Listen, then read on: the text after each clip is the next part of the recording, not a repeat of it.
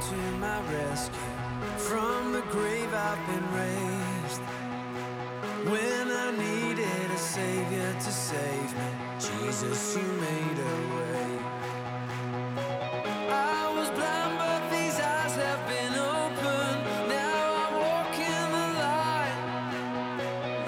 Every step on this road I will follow. Jesus, you made a way.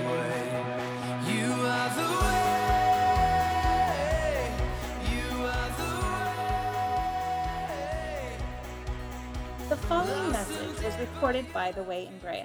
Lead pastor Vaughn Jarrett has a heart for the people at The Way and a desire to reach the lost. The Way's production department prays this message is a blessing to you and that you find yourself closer to God through application.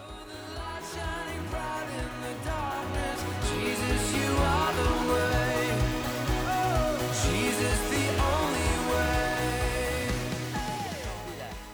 Just one person to say, Yes, I'm sorry, Lord, forgive me, I'll repent. Just one church to turn back to their first love. You realize this is the first letter to seven churches in Revelation, and God says, I love you guys, and I love how you do this and seek the truth and do this and do this. But there's only one thing I have against you. One, you have lost your first love. The title of my message this morning is A Community of One. A Community of One.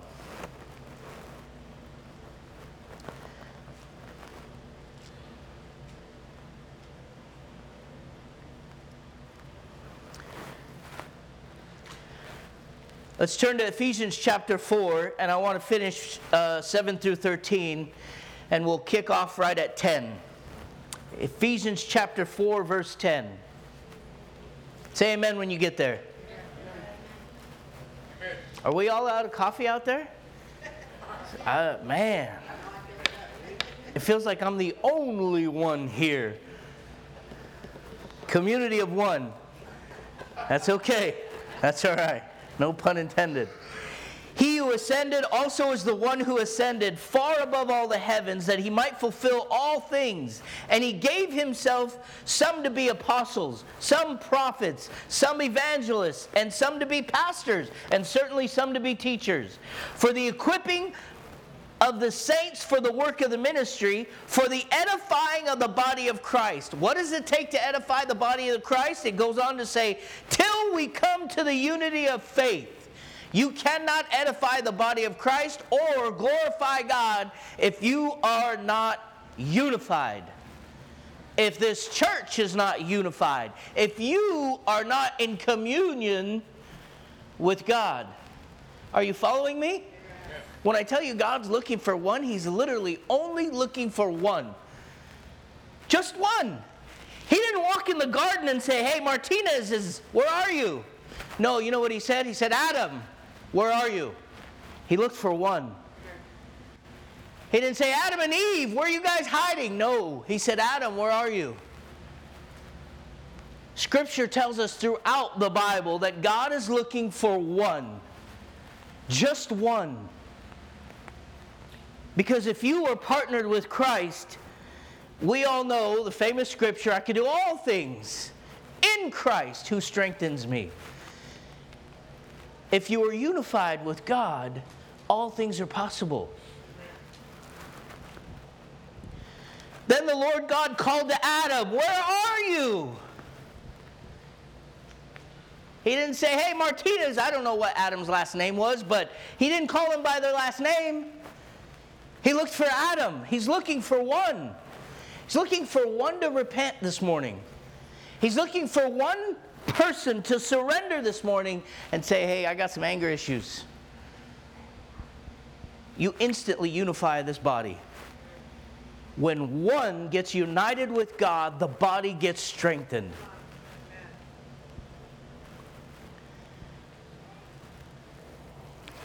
Turn with me to John 17. Actually, no need to turn. Isaiah will put it up for us.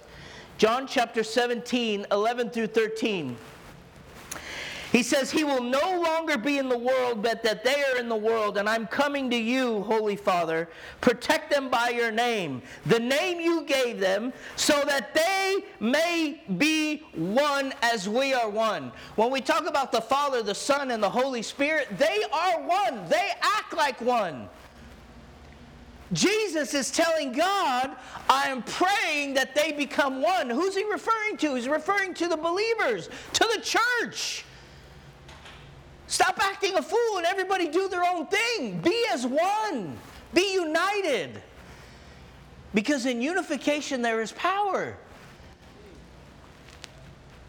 Listen what else he says. He says, While I was with them, I protected them, preserved them by your name, the name that you gave me. Not one of them has been lost. He's concerned about one. He's telling God, I haven't lost one for you. And even the one I lost was never mine.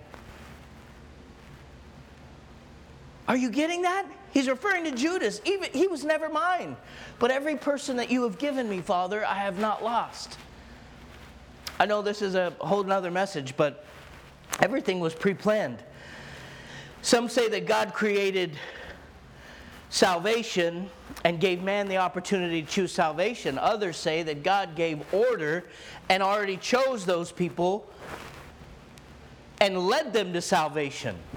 Predestination, uh, however you want to call it.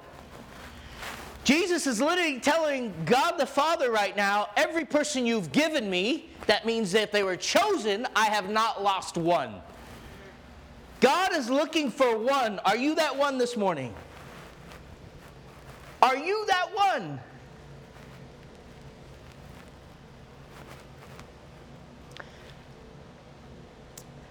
He says, I protected them and preserved them by your name, the name that you gave me. Not one of them has been lost except for the son of destruction, so that the scripture would be fulfilled. But now I'm coming to you, and I'm saying these things while I'm in the world, so that they may have joy fulfilled within them. He's calling us to be one, one with Him first and foremost, so that we become one with the body. It's, it, it was funny how uh, Pastor had said this anything with two heads is a monster. Anything with two heads is a monster. Listen, if there's no unification or community, nothing works. Not your workplace. You could have employees doing their own thing and the executives wishing something else. Let me tell you, bottom line is not going to look good. You're not going to be in the green. You could have a church with a thousand people. If 300 are doing one thing and another 400 are doing one thing, that's 700, and the other 300 are doing something completely off. Listen, you're not going to reach the city. You cannot glorify God if you are outside of His will. You can't rock the shirt, He is greater than I, but everything in your life is greater than He is. Come on, people. You've got to be unified. Every now and then you got to say, Lord, what's the one thing that's keeping me from you and us being unified? I'm telling you, he's only looking for one. The Bible tells me that he left the 99 for how many? One. one. I would leave the 99 for one. Then he says, when I grab him, I put that sheep on my shoulder and I rejoice. God rejoices over one. And he's asking the church of Ephesus, come back to one. Come back as you were, your first love. You sought me, you sought the truth. You looked for me, you built each other up, you encouraged each other. Every one another is proclaimed in the church of Ephesus, but they lost their first love. They became ununified. John 6 39 says, And this is the Father's will. Say, Father's will. Let me say it again. And this is the Father's will which has sent me, that all which he hath given me, I should lose nothing, but should raise him up again at the last day. Verse 40 says, And this is the will of him, still referring to his Father, that sent me, that every one who seeketh the Son and believeth on him may have everlasting life, and I will raise him up at the last day. Do you know the second coming of Christ is waiting on one person? There's a number that's already been calculated since the beginning of time. And the moment that person says, Lord, forgive me, Jesus is coming on the clouds.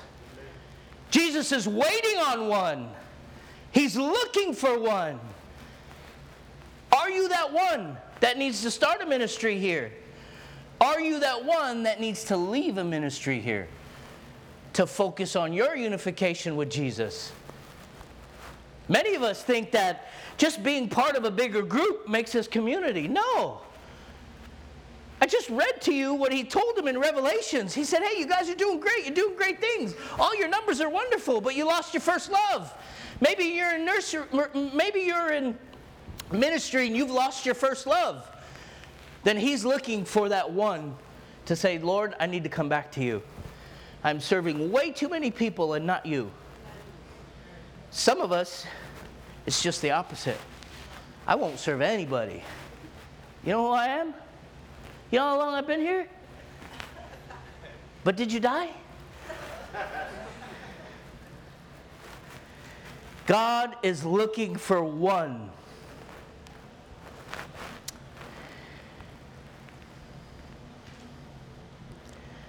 I got to be honest with you, it is a challenging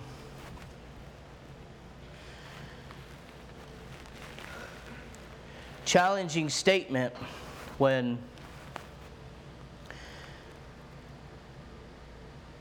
we desire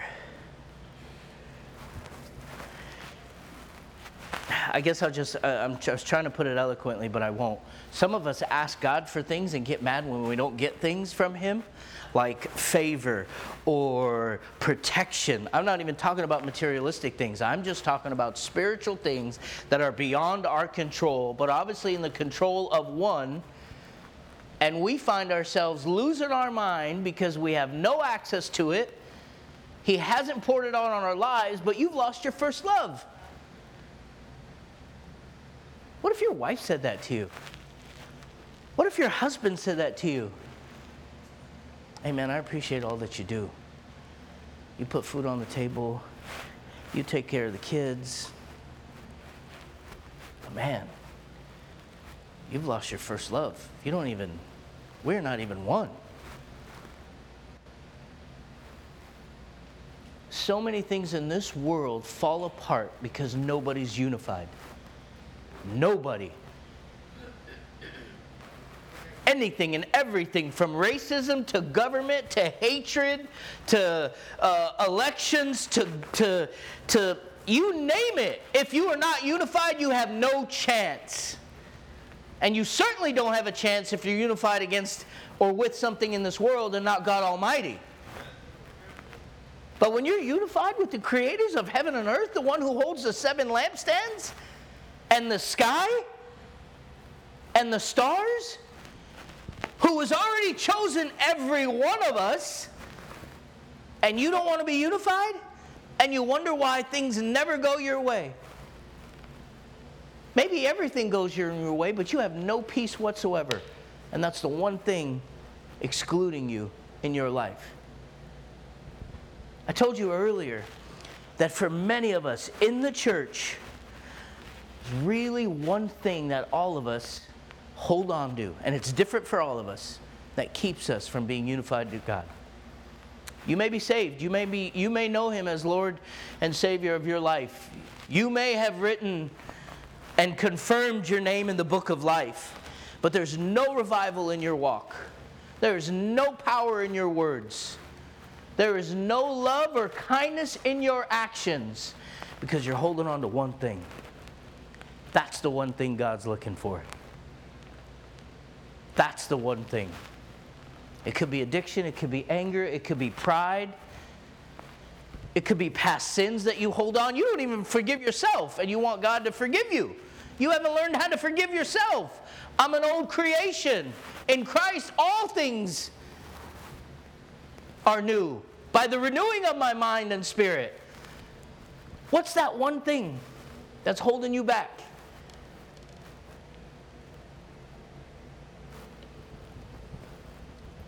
I, uh, we've had a, a, a bit of a tough week. Thank you for all your prayers and well wishes and thoughts and flowers and gifts. But we had a scare. Sarah had uh, texted me around 4:40 a.m. on Tuesday morning. I was at the gym. She said, "You're almost done." And I said, she, she typically wakes up when I get home. I'll make her a cup of coffee and breakfast, wake her up for work, so forth and so on. And she says, I can't breathe. My chest is collapsing on me. It feels like my, my shirt is too tight. So I said, I'll be right there. So I get home.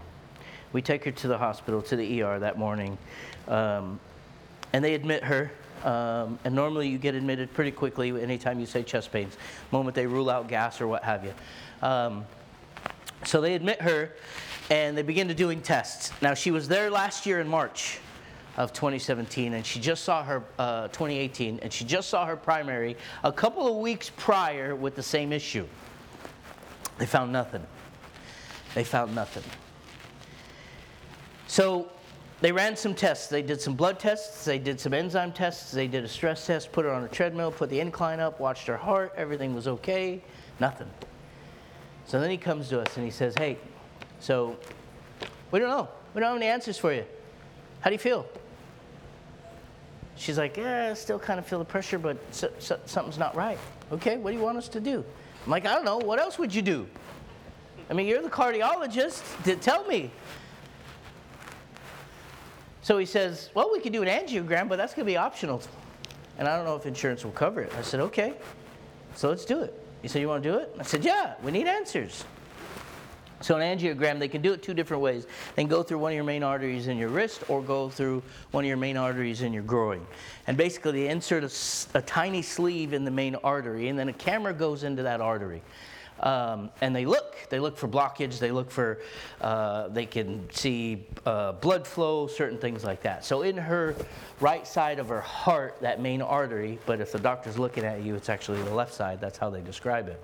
It's called the LAD artery, and it feeds two other arteries on that side of the heart. And those two other arteries that get fed from this one large artery produce or pump all the blood to the rest of the body.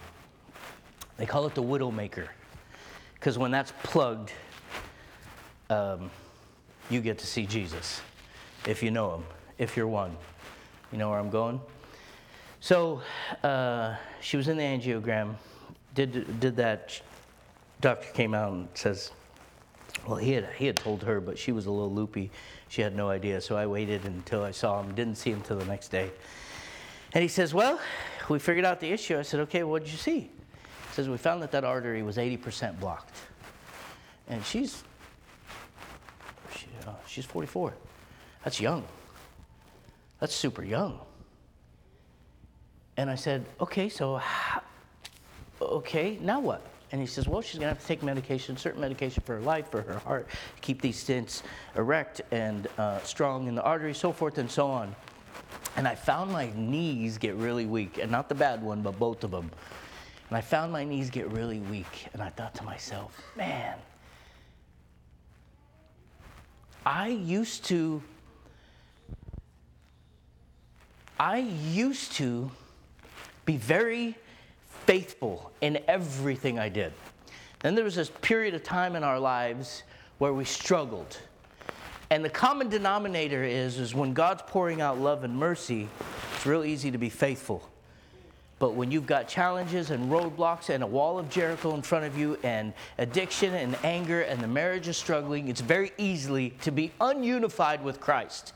It's very easy to say, okay, man, I'm not going to pray. I got things to do today. It's very easy for you not to study the word and say, I got things to do. I got people to take care of and this and that. And all of a sudden, God's like, oh, now you've come back to your first love. When that cardiologist gave me the option, I said, do it. It doesn't matter. I have faith that we'll figure this out, but I also have faith that God's in control. And I said to him, How in the world can all these tests be done and you can't find anything? And he said, Son, we don't put stents in people's arteries who haven't had a heart attack yet. He says, We do that after. He says, You're very lucky. And I thought to myself, amazing message from Pastor. As believers in this world, we have favor, not fairness. Nothing is fair for us. We have favor in God. And I thought to myself, I have favor because I've come back to my first love. I come back to trusting Him in the midst of hell or in the midst of glory. It doesn't matter. He says, nothing was wrong with her blood. She's never had a heart attack. We can't see damage in her heart. It doesn't show up on the stress test. Her enzyme levels are normal because she's never had a heart attack. We don't put stents in people's heart in people's arteries who have had a heart attack. It's a measure after the fact when it happens. So I thought to myself, man. And literally, so I know I have this option to share with you this week because Pastor and the family are uh, on, a, on a work trip um, and they made it a weekend out of it in New York. And God literally tells me this is what happens when you're unified. This is the stuff that people don't get to experience because they've lost their first love. Church of Ephesus, Church of the Way in Brea, have you lost your first love? What's the one thing holding you back from you being unified with God? One thing. He said, I'll leave the 99 for one. God's looking for one. And either we don't want to be that one, or really just doesn't matter. What's amazing is that we would try and rather struggle in the midst of life just to have a piece of it our own. You know the shirt, the brand He is Greater Than I. I referred to it earlier. We've got stickers, we've got shirts, we rock the hats. But there's one thing in our life that makes I greater than he, and we would rather live that way because we get a little bit of credit instead of giving God all the glory. You know why? Because it takes one of you to surrender. You know why? Because it takes one of you to lose the pride in your life. Why don't you be a spouse that's encouraging instead of a spouse that's degrading? Is that the one thing holding you from revival in your relationship with Christ? Is it your weary eyes, men?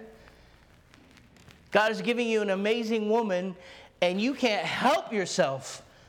You got 360 degree views with cool shades on. Don't act like I don't know, like I didn't used to do it that way. Horrific. Nobody else sees you but one. Come on now. You may be at home alone on the phone or on the iPad. No one else sees you but one. And God is looking for that one. That's tough. That's a tough pill to swallow. In Luke chapter 15, verses 1 through 5, this is Jesus telling the Pharisees a parable. Then all the tax collectors and the sinners drew near to him to hear him. And the Pharisees and scribes begin complaining, saying, This man receives sinners and eats with them. And he spoke this parable to them, says, What man of you, having a hundred sheep, if he loses one of them, does not leave the 99 in the wilderness and go after the one? Which is lost until he finds it. And when he has found it, he lays it on his shoulders, rejoicing. Do you know that heaven and earth rejoice over one?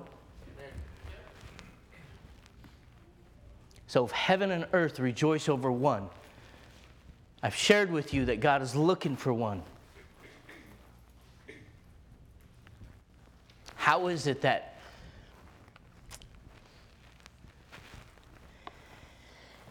many of us cannot, cannot act like one as the body, edifying each other, building one another up.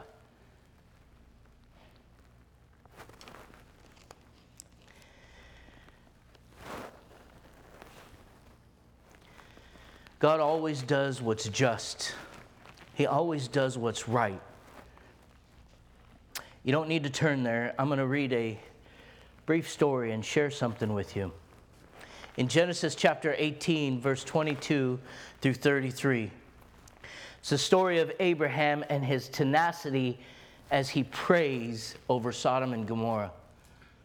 He prays over an entire city.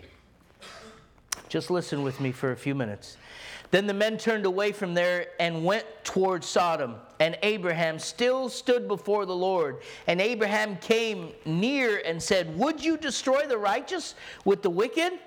Abraham is praying to God, saying, Why would you destroy the good and the bad together? Suppose there were 50 righteous in the city. Would you destroy the place and not spare it for the 50 righteous that were in it?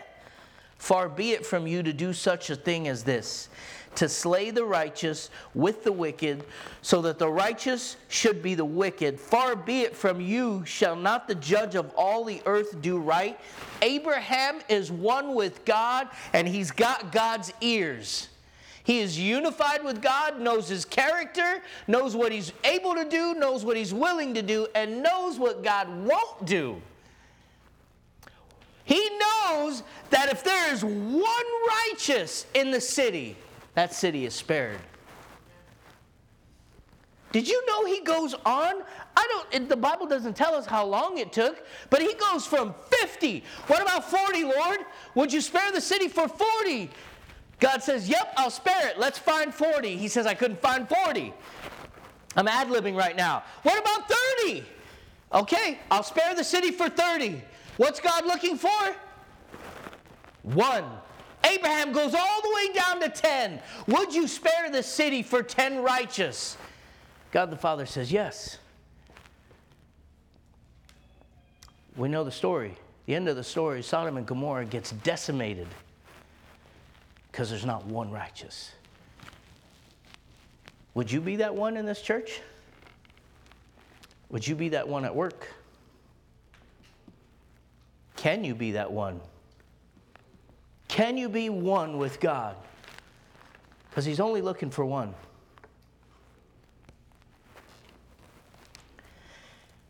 This uh, portion of the scripture challenges me every time I come across it or read it or even think about it. And I'm blown away because Abraham stops at 10.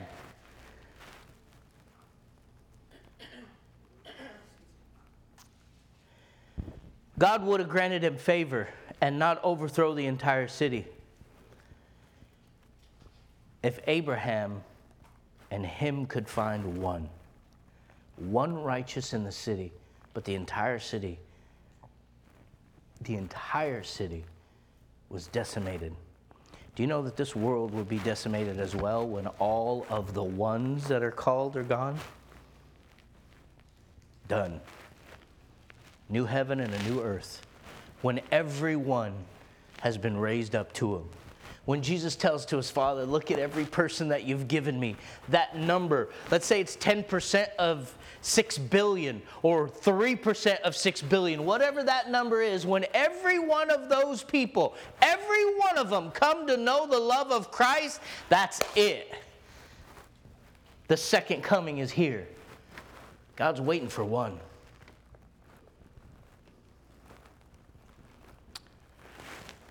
Colossians 3:14 says, "And over all these virtues put on love, which binds them all together in perfect unity." Ephesians 4:3 it says, "Make every effort to keep the unity of the spirit through the bond of peace." There is power in unity. Common unity, community. When many become one, For we are all baptized by one Spirit, so as to from one body, whether you're Jews or Gentiles. You remember when we were um, going through Ephesians chapter 2 and we had the chief cornerstone standing here, and we had many people on this side, many people on this side, and everybody going here. But the one common denominator was the chief cornerstone. There was unity in their belief, in their love, in their faith. Whether Jews or Gentiles, slave or free, we are all given the one Spirit to drink from. Galatians 3 28 through 29 says, There is neither Jew nor Gentile, neither slave nor free, nor is there male and female, for all you are in one with Christ Jesus. If you belong to Christ, then you are Abraham's seed and heirs according to the promise. One. One. God's looking for one. Are you willing to give up that one thing this morning? Are you willing to change that one thing this morning? Is one of you willing to repent this morning? Is one of you willing to make a commitment this morning? He's only looking for one. He can do amazing things with one. With one. He had one chance to save the world. Guess what happened? He did it. He had one chance to stay on the cross. Newsflash, he stayed there for you, for each and every one of us. He had one opportunity to change water from wine. Guess what? He did it. Every one of his opportunities came healing and power. You know what's crazy? Even the people that he healed, he said, Don't tell anyone because I've got you done. What that should tell you is God will do the work. He just needs you to come to Him to get healed. People who've gotten their sight, He said, don't go anyone, don't tell anyone. I'm glad I took care of you. I'm here for the one. I'll leave the 99.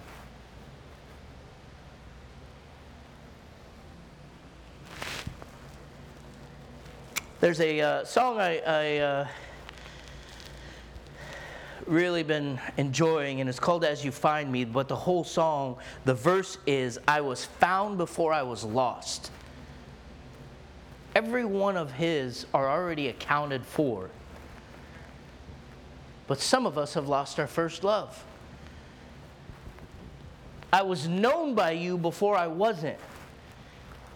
It's all written out. It's already planned. Do you, do you remember Gary's uh, script uh, passage opening us up at Jericho? Man, the, Jesus, when he ascended, he sat, back, sat to the right hand of the Father. When you're done with your work, you sit down. Everything's already been done. But have you lost your first love? Are you greater than he? or is he greater than you?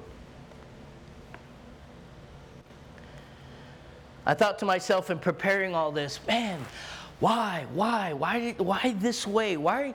I don't understand you sometimes, Lord. You, you do things that are uh, outside my ability to understand.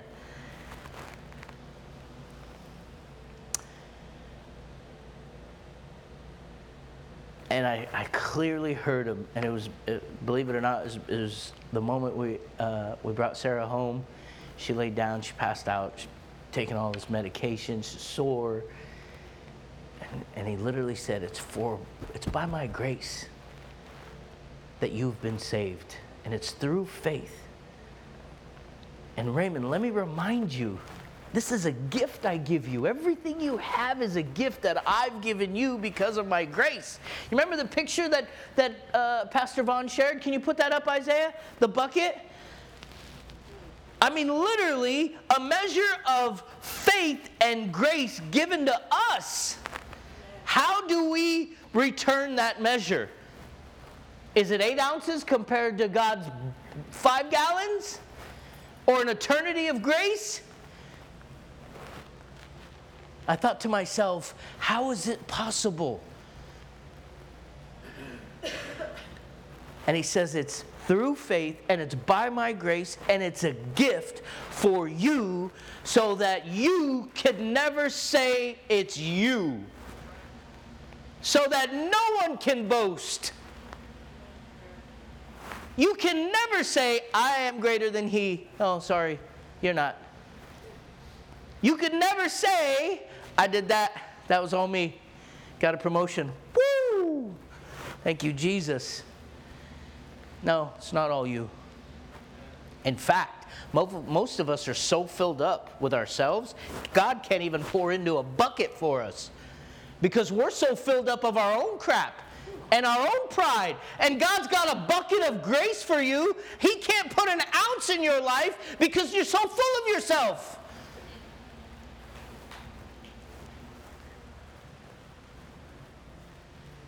And maybe He's looking for one ounce. Maybe He's just looking for one of you to empty yourself so that He can pour into your life. For by grace you have been saved through faith, and not of yourselves. It is the gift of God, not of works, lest you should boast.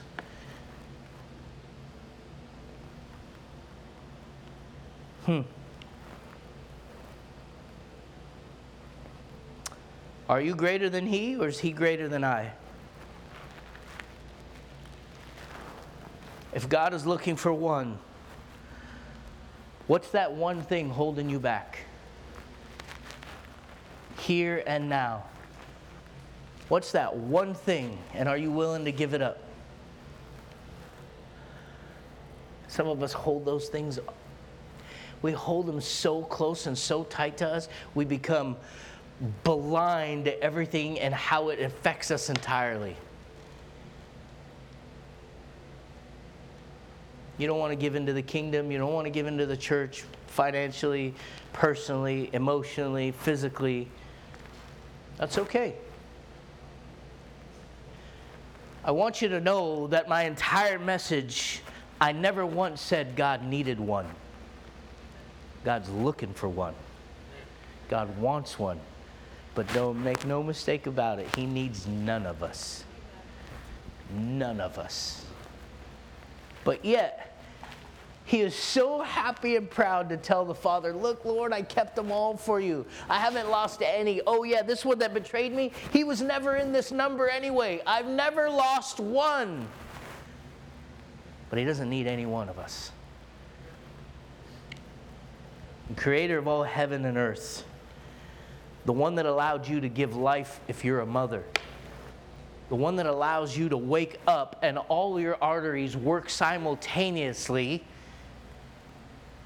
that, that guy, that creator, doesn't need us, he wants us. And he's looking for one. Stand with me.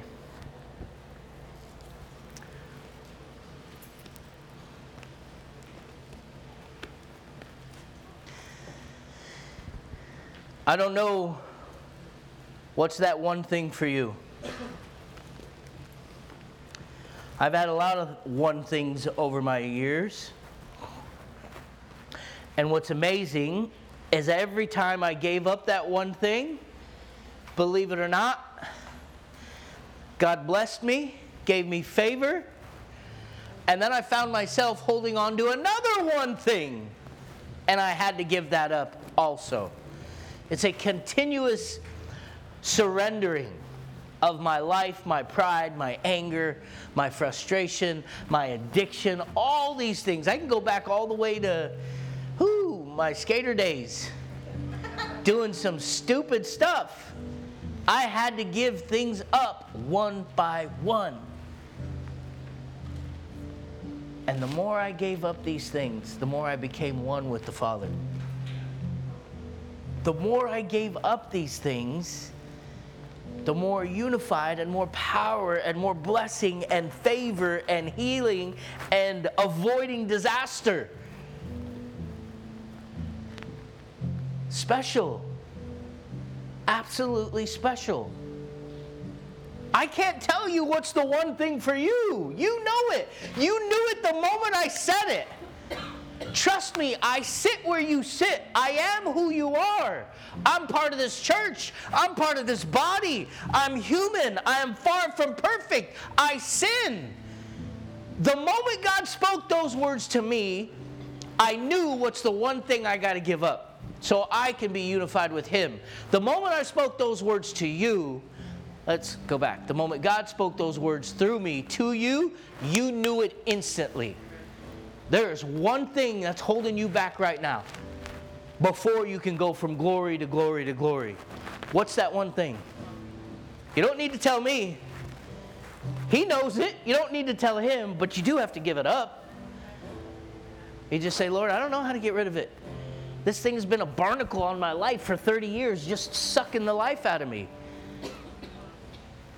I'm full of anger. It could be pride. It could be an addiction. It could be an inability to just to be humble. It could be that you hold on so hard to something that that God can't even give you anything. I, I, kind of like we shared.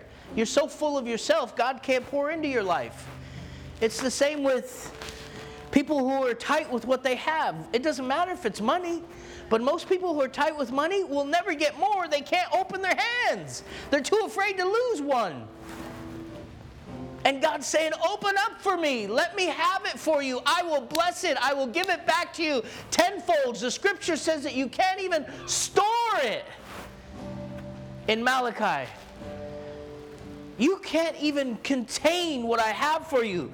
But if you're not going to give up this, how can I give you that? You can get with this or you can get with that. It's your choice. It's all a choice. That's what's amazing. He's given you the choice. It's not this parent that forces you to love him or whips you into shape like the Egyptians do. No. He's asking you to come to me, give it up to me, surrender it to me, and I'll take it away. And I will replace it with something that you've never, ever considered or dreamed of. And everything that God, every time God has done that for my life, I'm completely blown away by what He's replaced it with. Completely blown away.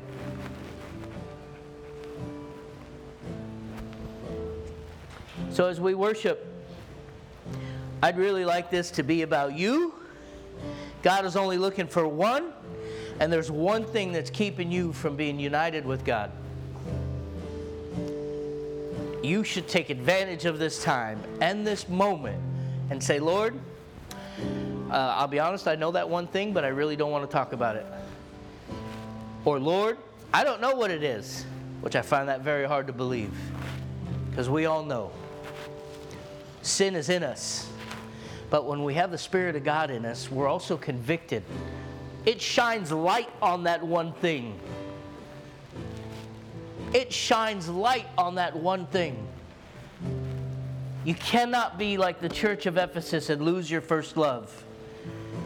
You cannot do all these amazing things. Scriptures tell us that you can serve all your life can you imagine getting up to the gates and he says, I never knew you? Because you wouldn't give up that one thing.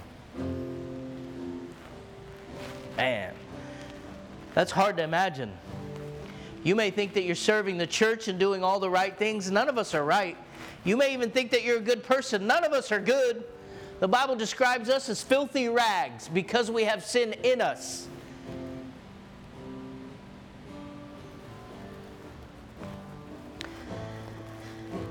So let this moment be about one person. Let this altar call be about one thing that you need to give up to come back to your first love. Let this time of prayer be about you and you alone. Father, we thank you, Lord. We thank you for holding the lampstands in place. We thank you for all creation. We thank you for our amazing bodies, Lord, and what you've created. You, you've, you've put life, you've breathed life into us, Lord. We're so grateful for your grace and your mercy and all that bounds within. Would you help us encourage one another? Would you help us love one another? We're all in the same boat. And those that aren't, Lord, teach them to, to have the faith to walk on water. Teach them to have faith to get back in the boat, Lord. You know us by name. You've called us. You know each and every one of us, and you certainly know the one thing that keeps us from you. Give us the strength to overcome that, Lord. I would ask for each and every one of us that you would just give us the humility to lay it down, not to even speak a word, but to have a moment with you in silence of laying that one thing down that brings us back to our first love. We go from a common unity to a community. Your word tells us that you'd leave the 99 for one. Thank you for leaving the 99 for me. And I know many people right here, right now, are thanking you for leaving the 99 for them.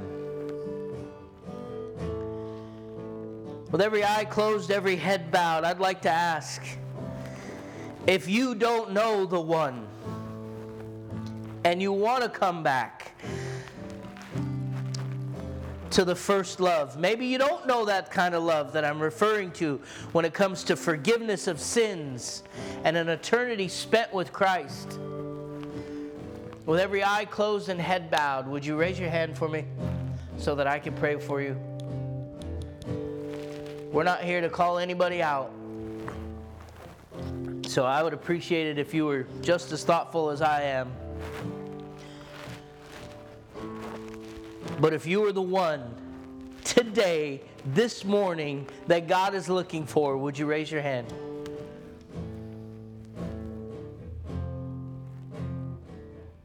Amen. Amen.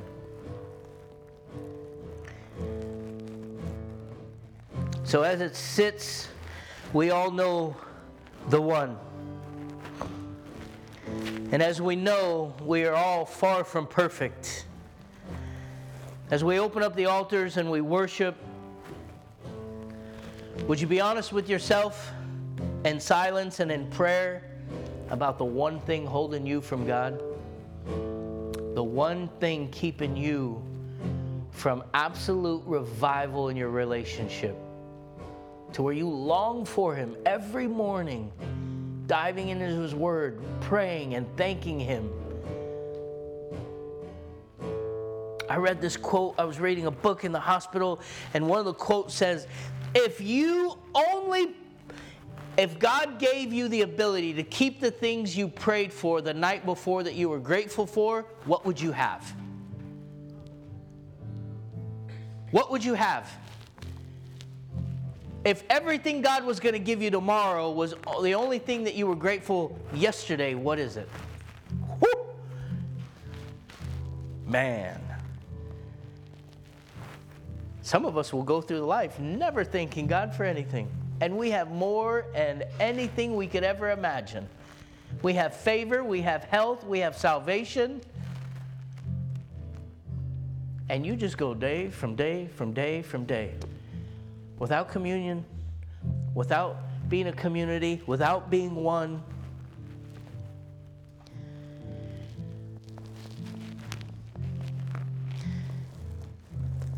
So we're also going to open up communion at the same time as the altars. And I think it's absolutely fitting. This is your one chance to be one with Christ. That bread becomes one in you. That blood becomes one in you. So if there's one thing that you need to lay down, the altars are open.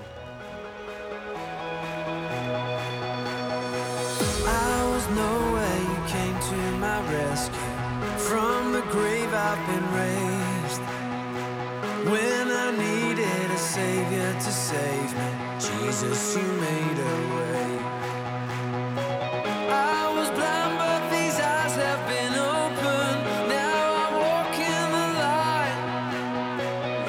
Every step on this road I will follow. Jesus, you made a way. You are the way. You are the way. Thank you for listening. The Way would love you to visit our church at 451 West Lambert Road, Suite 204 in the city of Brea. Our service times are Sunday mornings at 10 a.m. and Wednesday nights at 7 p.m. For more information, please visit our website at www.thewaybrea.com or you can download our church app by visiting your app store and searching The Way Brea. Be blessed.